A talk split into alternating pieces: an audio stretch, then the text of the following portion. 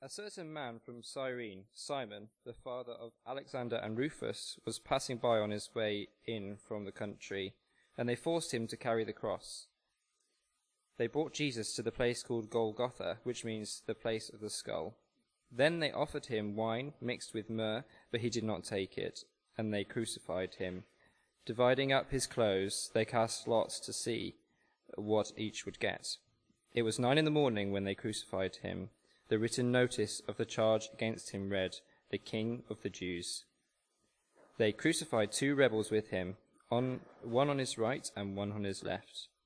Those who passed by hurled insults at him, shaking their heads and saying, So, you who are going to destroy the temple and build it in three days, come down from the cross and save yourself. In the same way, the chief priests and the teachers of the law mocked him among themselves. He saved others, they said, but he can't save himself. Let this Messiah, this King of Israel, come down now from the cross, that we may see and believe. Those crucified with him also heaped insults on him. At noon, darkness came over the whole land until three in the afternoon. And at three in the afternoon, Jesus cried out in a loud voice, Eloi, Eloi, lama sabachthani, which means, My God, my God, why have you forsaken me? When some of those standing near heard this, they said, Listen, he's calling Elijah. Someone ran, filled a sponge with wine vinegar, put it on a staff, and off- offered it to Jesus to drink. Now leave him alone. Let's see if Elijah comes to take him down, he said. With a loud cry, Jesus breathed his last. The curtain of the temple was torn in two from top to bottom, and when the centurion who stood there in front of Jesus saw how he died, he said, Surely this man was the Son of God. Some women were watching from a distance. Among them were Mary Magdalene, Mary the mother of, G- of James, and the younger, James the younger, and of Joseph the Salome. In Galilee, these women have followed him and cared for his needs. Many other women who had come up from uh, with him to Jerusalem were also there. It was preparation day, that is, the day before the Sabbath. So, as evening approached, Joseph of Arimathea, a prominent member of the council, who was himself waiting for the kingdom of God, went boldly to Pilate and asked for Jesus' body. Pilate was surprised to hear that he was already dead Summoning the centurion, he asked him if Jesus had already died. When he learned from the centurion that it was so, he gave the body to Joseph. So Joseph bought some uh, linen cloth, took down the body, wrapped it in the linen, and placed it in a tomb cut out of rock. Then he rolled a stone against the entrance of the tomb. Mary Magdalene and Mary, the mother of Joseph, saw where he was laid.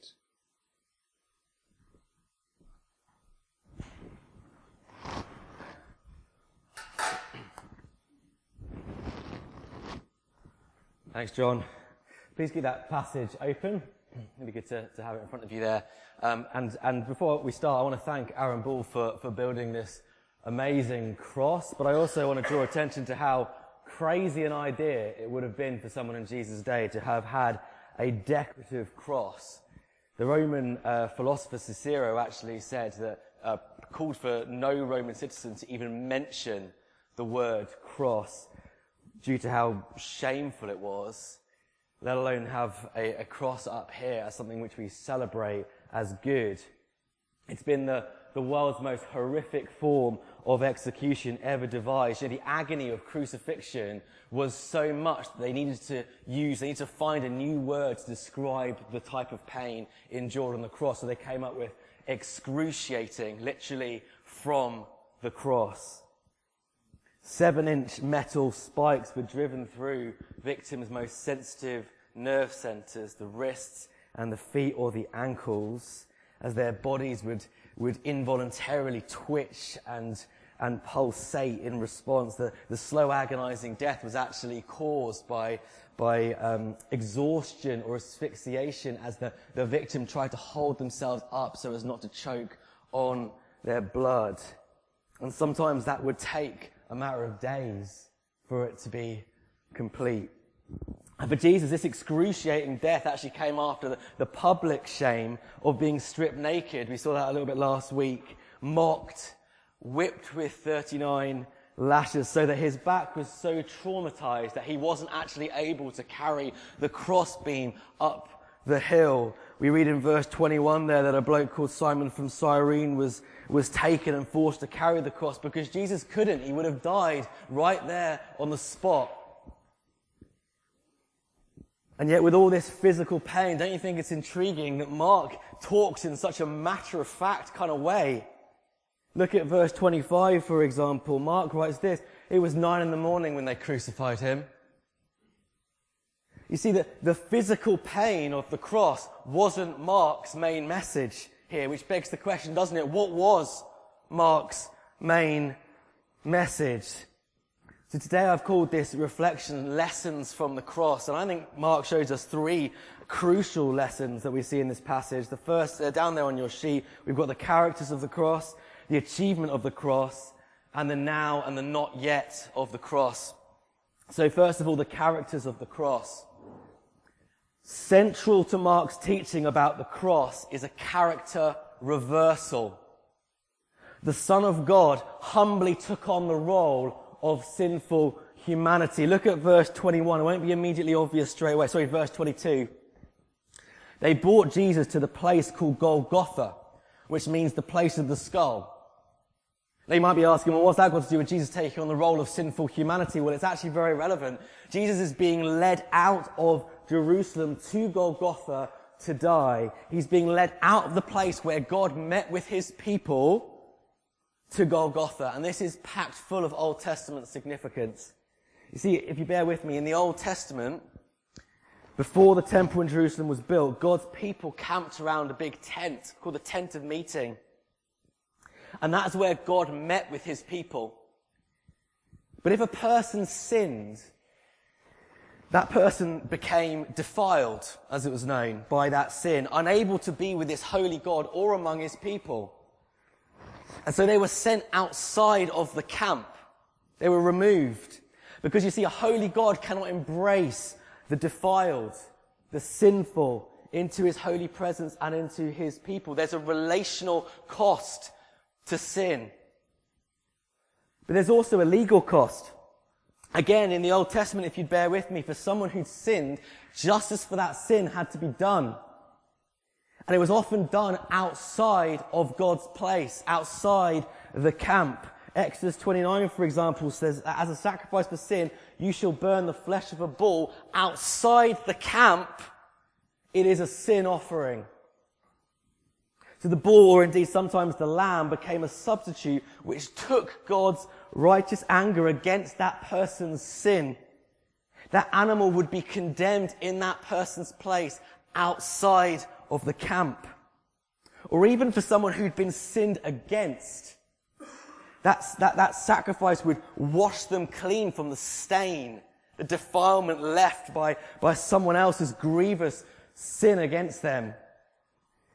And once that animal had died outside the camp, the person defiled either by their own sin or by that of someone else was then, could re-enter God's place into God's people, undefiled pure, spotless.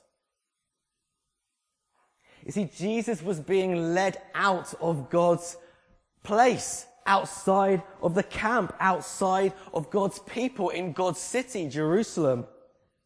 He was fulfilling the Old Testament sacrifice system. The perfect Son of God took on the role of a human sinner who needed to be separated from God, sin that wasn't his own. There was no animal in this sacrifice. Do you notice? Because he was the, the sacrifice. He was the substitute. He was the Lamb of God standing in our place, about to take God's righteous anger against his people's sin and defilement. Can you see the depth of our God's humility to give up the glories of heaven not to only come to earth as the perfect Son of God, but for that Son of God to be led away from God's people, from God's place like a criminal. Indeed, verse 27, they crucified two criminals with him.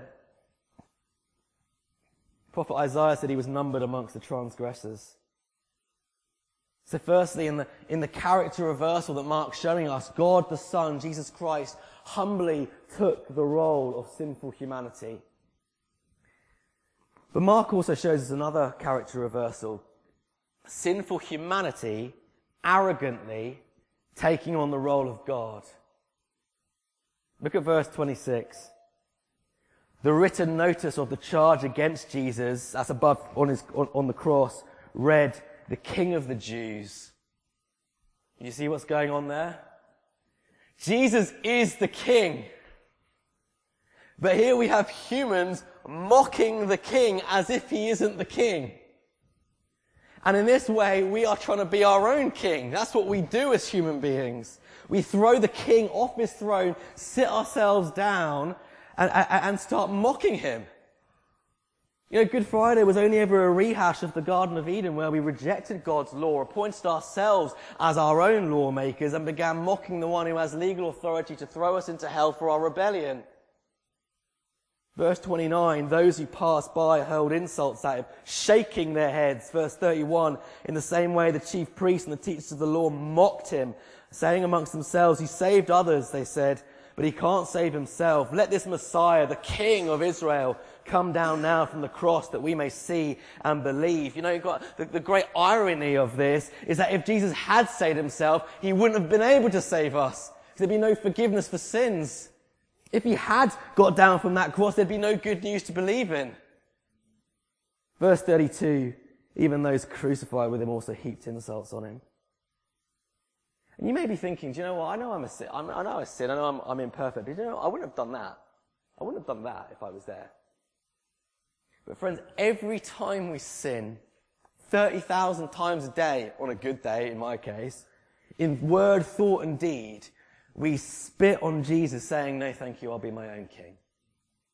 Every time we sin, we give him that crown of thorns and take his crown, his kingly crown for our, ourselves. By nature and choice, we are sinners. That's what the Bible says.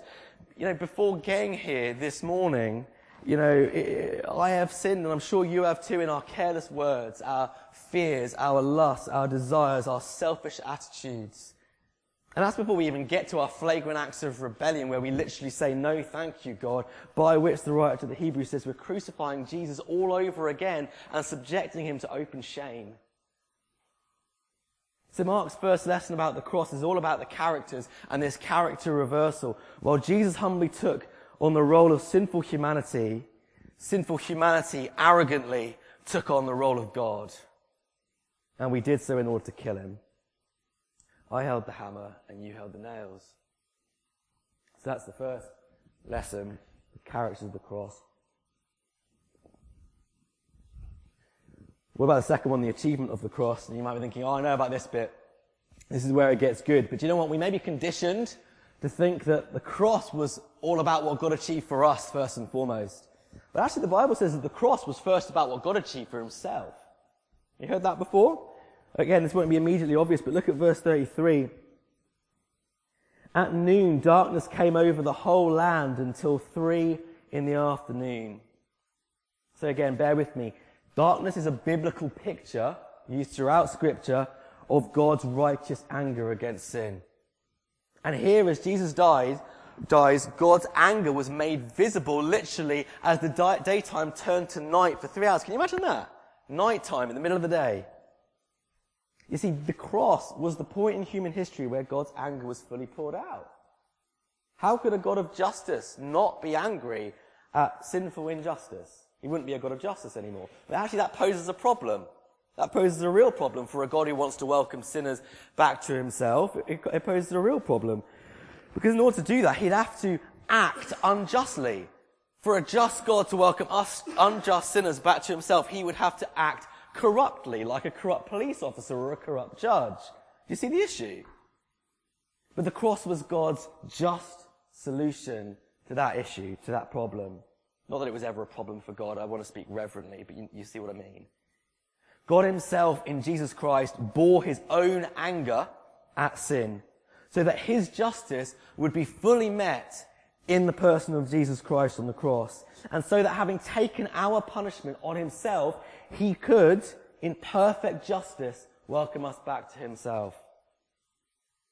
Put another way, perhaps confusingly, perhaps not. In perfect, uh, it, it, what happened on the cross, at the cross, the righteous God righteously made unrighteous people righteous by dying for our unrighteousness. The perfect God perfectly made us imperfect sinners perfect by removing our imperfection. The cross was first and foremost about God and what he achieved for himself so as to bring us back into himself. The cross meant that God could justly welcome unjust sinners back to himself without compromising his justice, without compromising his holy character. How could he do that? And we see that in verse 34. Have a look at that. And at three in the afternoon, Jesus cried out in a loud voice, Eloi, Eloi, lema sabachthani, which means, my God, my God, why have you forsaken me? Now let's not get this bit wrong. This isn't Jesus feeling like he's, the Father's rejected him, but it's okay, Jesus, he's still there. No, this is God rejecting Jesus. This is God forsaking Jesus. Why would he do that? Well, it's because God the Father really is angry at Jesus here. He's furious. He's fuming. God the Father really condemned God the Son so that you'd never be condemned. God the Father really turned away from God the Son so that he would never turn away from you. God the Father really transferred all of your sins onto God the Son so that he would never hold one of your sins against you. God the Father directed every fiber of his anger against God the Son so that he would never direct one ounce of anger against you. That's why it's called Good Friday. This is good news. It's gospel. Gospel news. Of course, if you haven't given your sin to Jesus, this isn't Good Friday. This is horrific Friday. This is like a, a horrific picture of the judgment waiting for human beings, for all those who do not give their sin to the Lord Jesus Christ. This is what sin costs. But of course, it doesn't have to be that way. Jesus has died for your sins on your behalf. God has redirected his anger against your sin towards Jesus. And you know what? That was always the plan. This isn't some kind of, oh, God, God cooked up a nice idea 2,000 years ago. This was always the plan. Eloi, Eloi, lema sabachthani. My God, my God, why have you forsaken me? Some of you will know these aren't random words, right?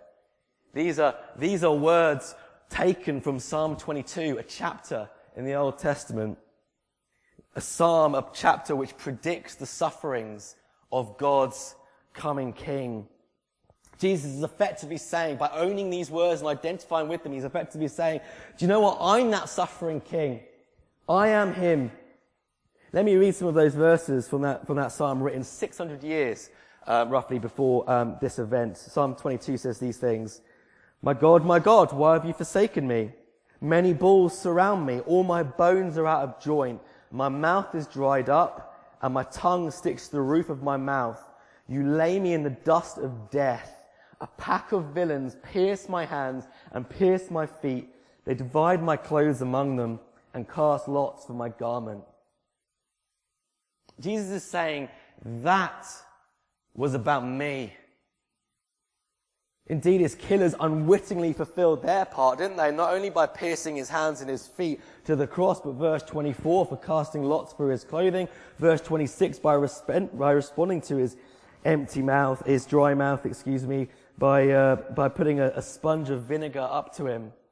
You see, the Old Testament promised that this coming king would be rejected by God the Father as he bore his holy and right wrath against his people's sin by dying for it. That's always been the plan.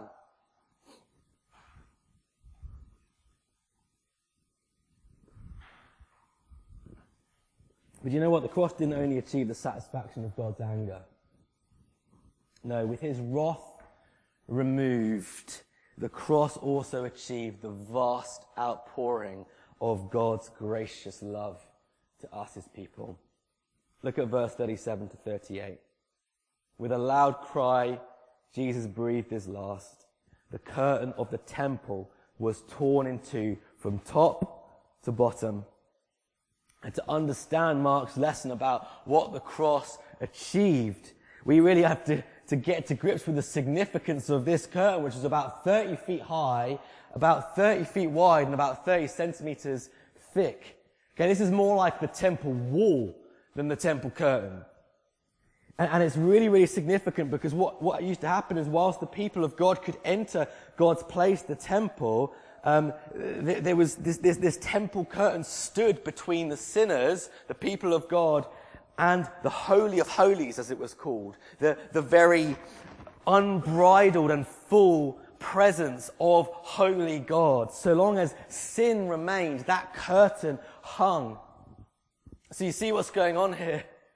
Because Jesus took away our sin and defilement and God's anger at it, the door to God's presence and restore relationship with Him has literally been torn open top to bottom.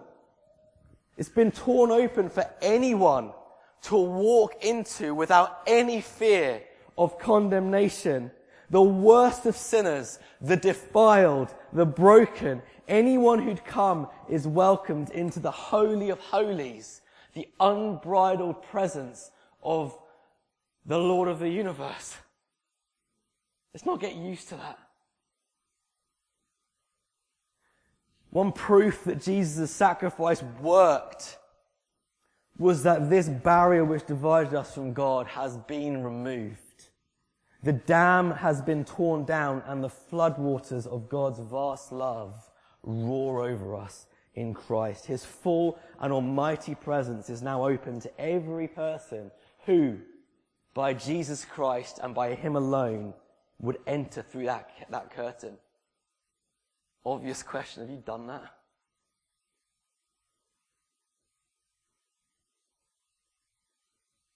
By the cross, God graciously saves people like you and me. Did you notice the emphasis in Mark's account on people? Verse 39.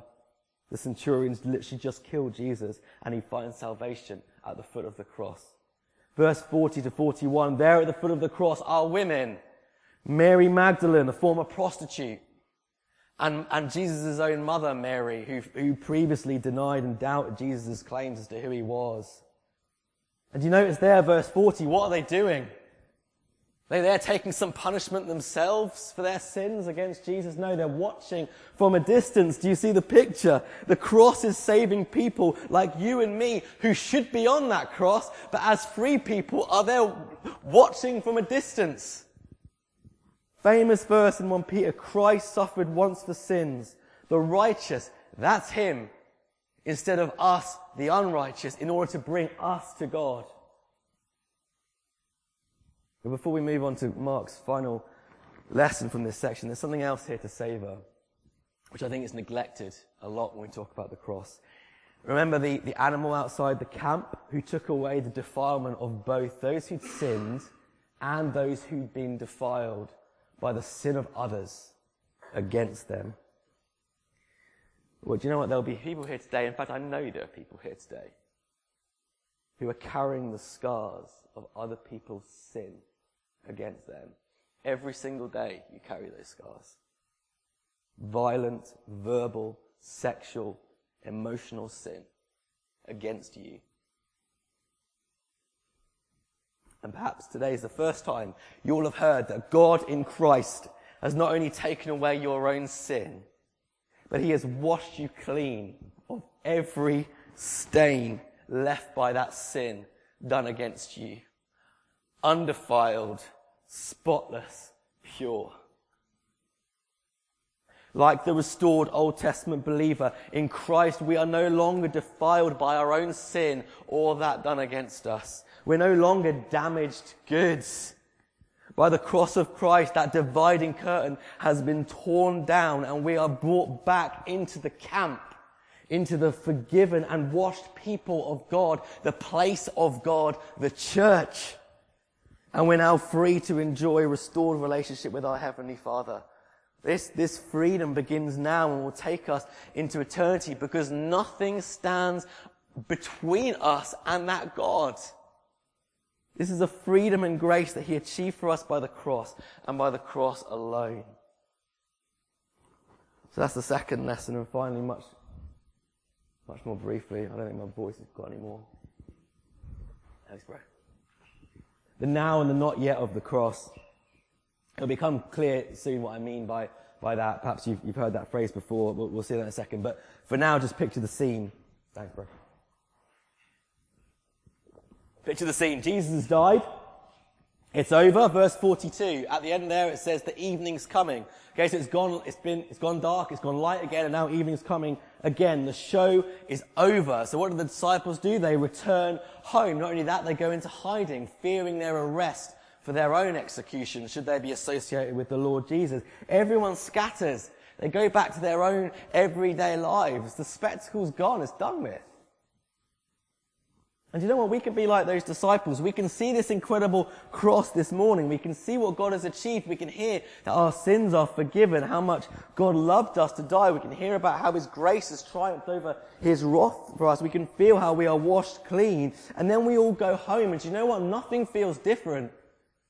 It all feels pretty mundane. The show's over. And then come the doubts and the fears that I'm sure those disciples felt. Has Jesus really died for my sin? Is God really no longer angry at me?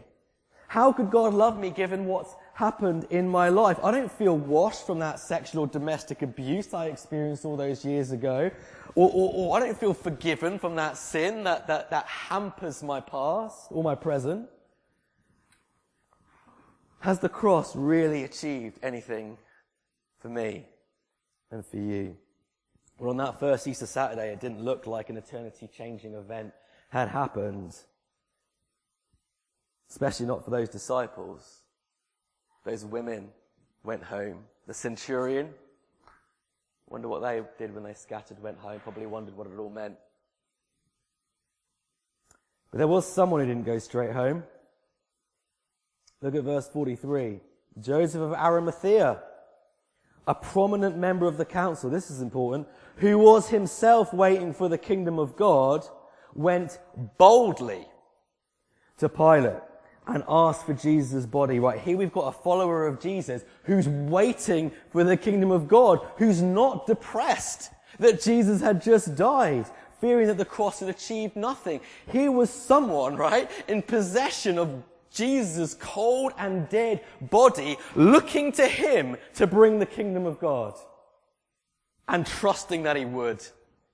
Verse 46, Joseph bought some linen cloth, took down the body, wrapped it in linen, and placed it in a tomb cut out of the rock. Then he rolled a stone against the entrance of the tomb. You can, you can almost sense his anticipation, his expectation of Resurrection Sunday around the corner. You know, after so, we've seen so many times in the Gospel of Mark, haven't we? How Jesus predicted that he's going to rise from the dead. And where are his disciples? They're back at base camp, hiding, depressed, with their hope buried in that grave. What about you? Do you doubt that this has worked for you? That while you get excited about it on Good Friday, by the time you get home, do you know what? It doesn't feel like anything eternity changing has happened in your life. Well, if that's you, Mark wants us to take hold of this final lesson. The now and the not yet of the cross. This is what I mean. Friends, if you've given your sin to Jesus, you are in the Father's arms now. Your sins are forgiven now. They are buried and left in that grave with Jesus now. And yet, so long as we're in this world, today is that Good Friday evening. Today is Easter Saturday. It's not Resurrection Sunday yet. Resurrection Sunday is still to come. Our lives are still hampered with sin and doubt and fear and death and confusion and anxiety and boredom and discontentment and worry about whether our sins are forgiven. We ask ourselves, has the cross worked? Is it enough to save me? And the answer this morning is yes. It has worked. It has worked now, and yet Resurrection Sunday is still to come. Like Joseph of Arimathea, who buried Jesus looking forward to what he hadn't seen yet, We look to Jesus' grave as the place where our sins, past, present, and future, are buried. And yet, unlike Joseph, we live in the full knowledge of what happened three days later. Jesus' resurrection, his rising from the dead, proved that the cross has worked for you. That you are forgiven, free, and washed. The apostle John later in the New Testament expands on this now and the not yet of the cross. He says this, we are children of God now, and what we will be has not yet been made known, but we know that when Christ appears, we will be like him. The now and the not yet.